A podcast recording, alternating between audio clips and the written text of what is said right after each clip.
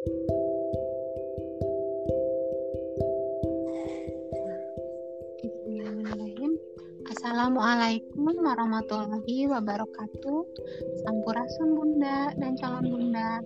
Kembali lagi dalam podcast Filosofi Ibu, sebuah podcast persembahan dari komunitas Ibu Profesional Bandung yang akan memberikan obrolan penuh makna, tempat para ibu membagikan kisah terbaiknya, jatuh bangun menjalani peran sebagai seorang ibu.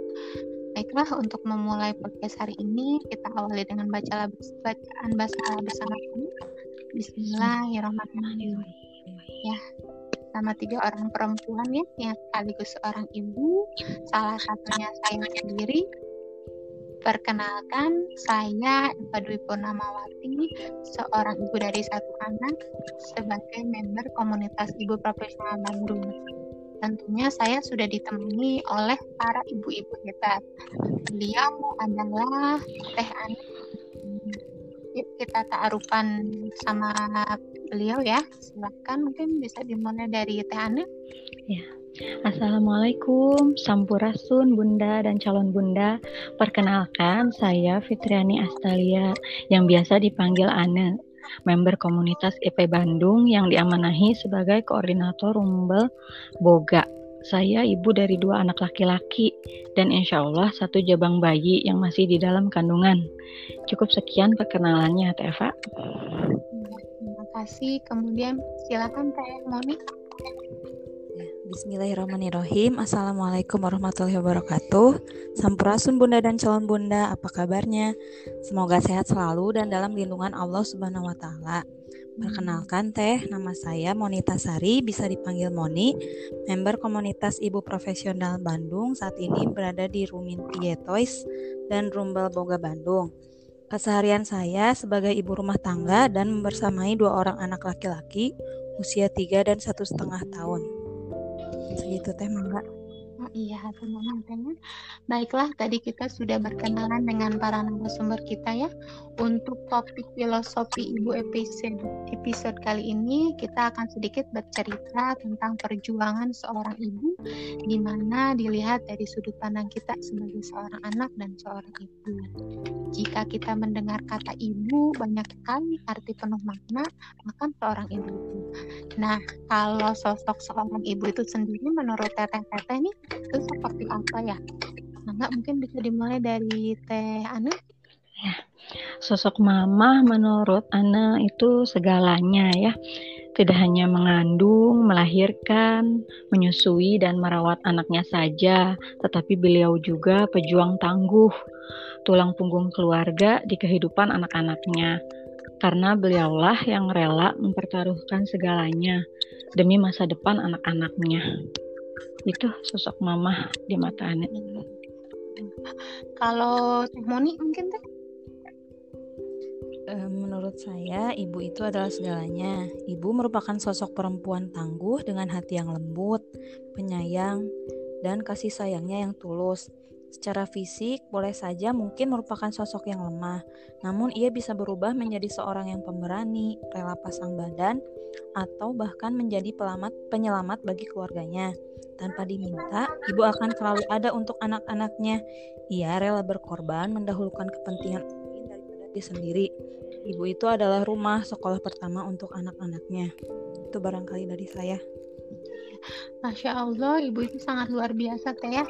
E, bagaikan pahlawan tanpa jasa dan bagaikan malaikat tanpa sayap. Bahkan Allah pun e, adalah kan Rasul pun menyebutkan ibumu, ibumu, ibumu sampai ketiga kali baru ayahmu. Karena perjuangan ibu itu sangat luar biasa sekali ya, sekecil apapun itu.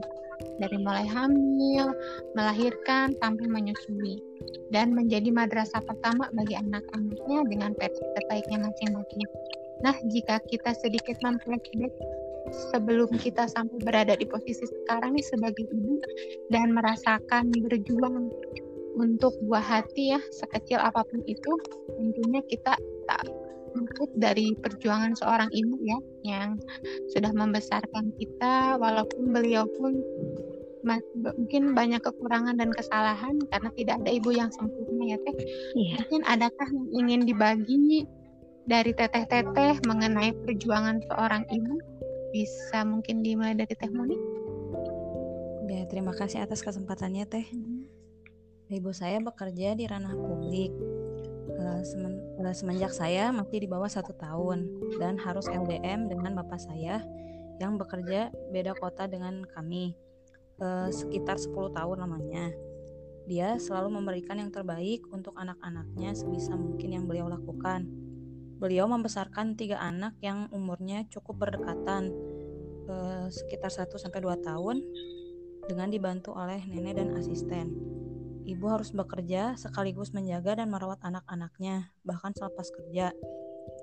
Ibu juga kadang mencari tambahan penghasilan dengan berjualan kue dan coklat yang melibatkan kami anak-anaknya, mulai dari belanja sampai pembuatan hingga pengemasan. Ibu juga yang selalu pertama kali bangun dan tidur terakhir tanpa mengenal lelah. Uh, ibu juga uh, ketika dia saat terpaksa membawa pekerjaan ke rumah, masih bisa berwajah manis kepada kami.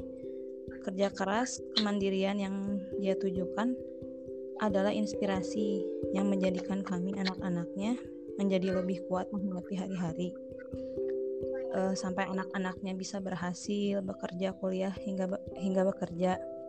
Meskipun sempat e, saya salah mengartikan perjuangan dan kasih sayang dari beliau, namun kasih sayang beliau tetap ia berikan, dan ia tetap memberikan ketulusan yang terbaik dalam melayani kami anak-anaknya.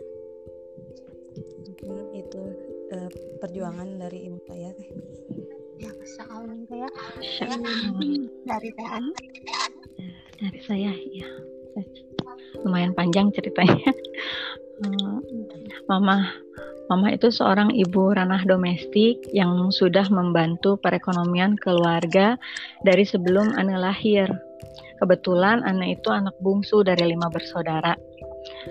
Berawal dari ikut kursus merias pengantin dan mendapatkan sertifikat, pada akhirnya Mama membuka usaha salon di rumah yang saat itu berdomisili di Depok, sekedar untuk menambah uang jajan anak-anaknya. Di saat usaha Mama mulai maju, Papa mutasi ke mutasi kerja ke Bandung. Pada saat itu, L D M bukanlah kondisi yang dibolehkan oleh kakek untuk semua anak-anaknya termasuk Mama.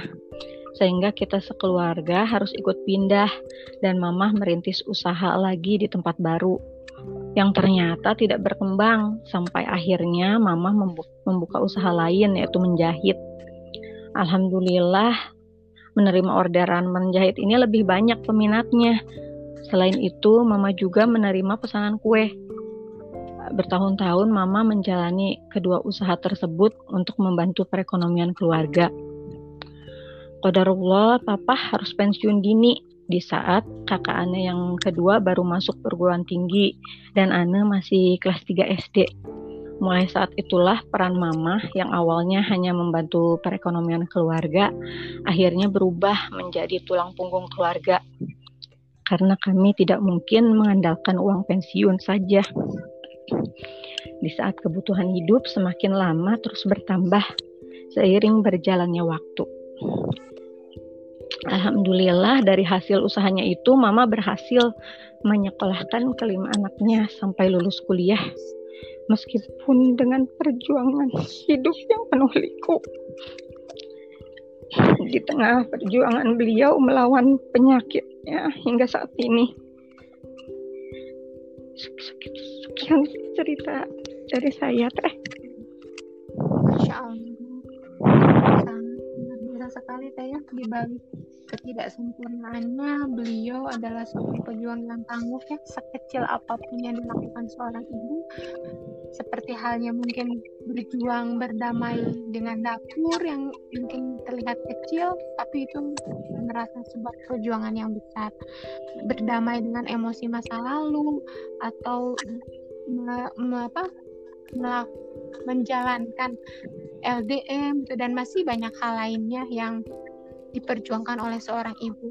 Nah, kalau boleh sedikit tahu mungkin perjuangan teteh-teteh sendiri nih sebagai ibu nih dalam menjalani perannya sebagai ibu seperti apa teh, kalau boleh dibagikan. Mungkin dari Teh Moni. Nah, kasih Teh. Uh, saya setiap harinya membersamai dua orang anak dan menjadi pejuang long distance marriage juga dengan suami saya uh, dengan tanpa dibantu asisten rumah tangga karena situasi dan kondisi yang belum memungkinkan kami untuk mengikuti bapak dari anak-anak saya. Memiliki dua anak yang umurnya berdekatan saat yang pertama masih belum dua tahun cukup menguras tenaga dan emosi saya. Kelelahan karena kurang tidur, merasa tak berdaya, bahkan khawatir tak mampu merawat dan mengasuh anak seringkali saya rasakan.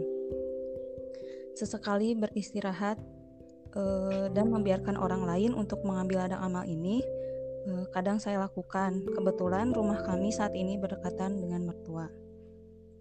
Menambah ilmu parenting, mengikuti kajian sambil e, bisnis berjualan buku menjadi kegiatan tambahan saya. Sekaligus menambah silaturahmi juga belajar banyak dari luar.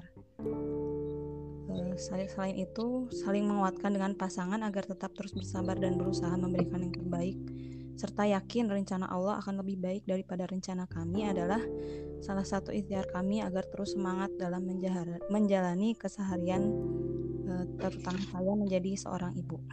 Mungkin sekian Teh. Masya Allah, mungkin dari Teh Ana kan?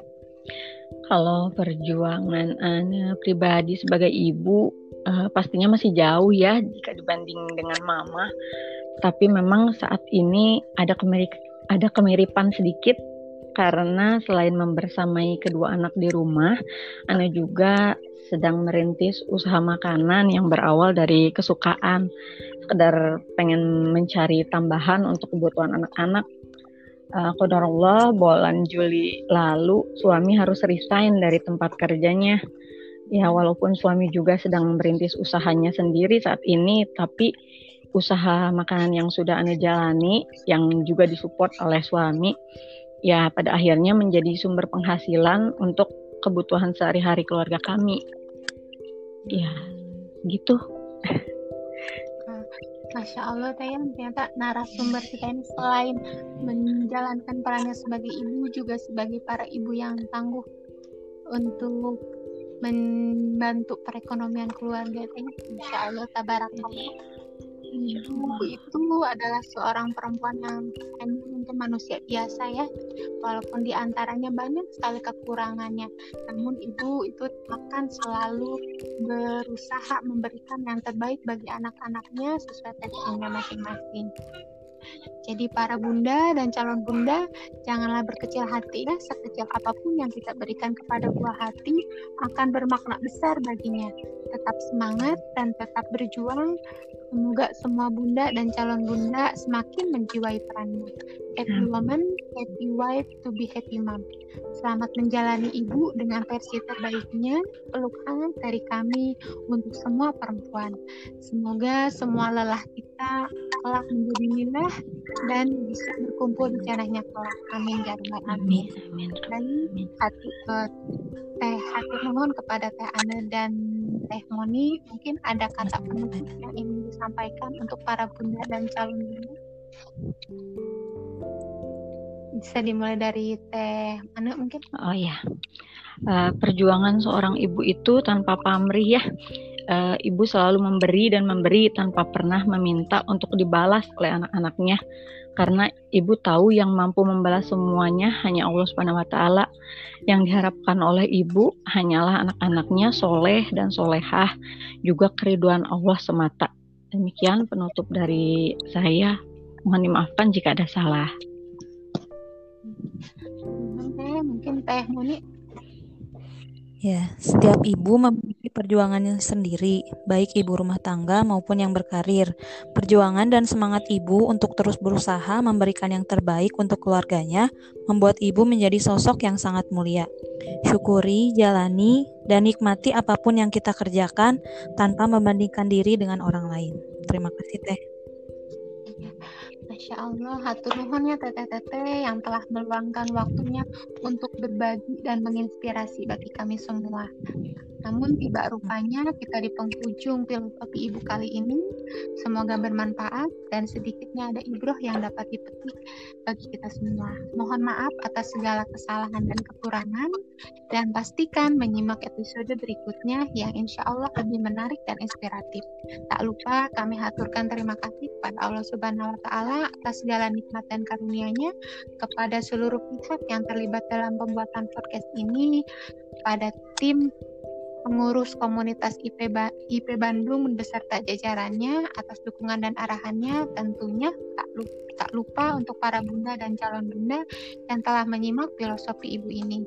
Saya mohon undur diri. Akhir kata, mari kita tutup dengan bacaan hamdalah. Alhamdulillah. Dan istighfar. Astagfirullahaladzim. Beserta doa kafaratul majelis. Subhanakallahumma wa bihamdika asyhadu an la ilaha illa anta astaghfiruka wa atubu ilaik. Wabillahi taufiq wal hidayah. Wassalamualaikum warahmatullahi wabarakatuh. Waalaikumsalam.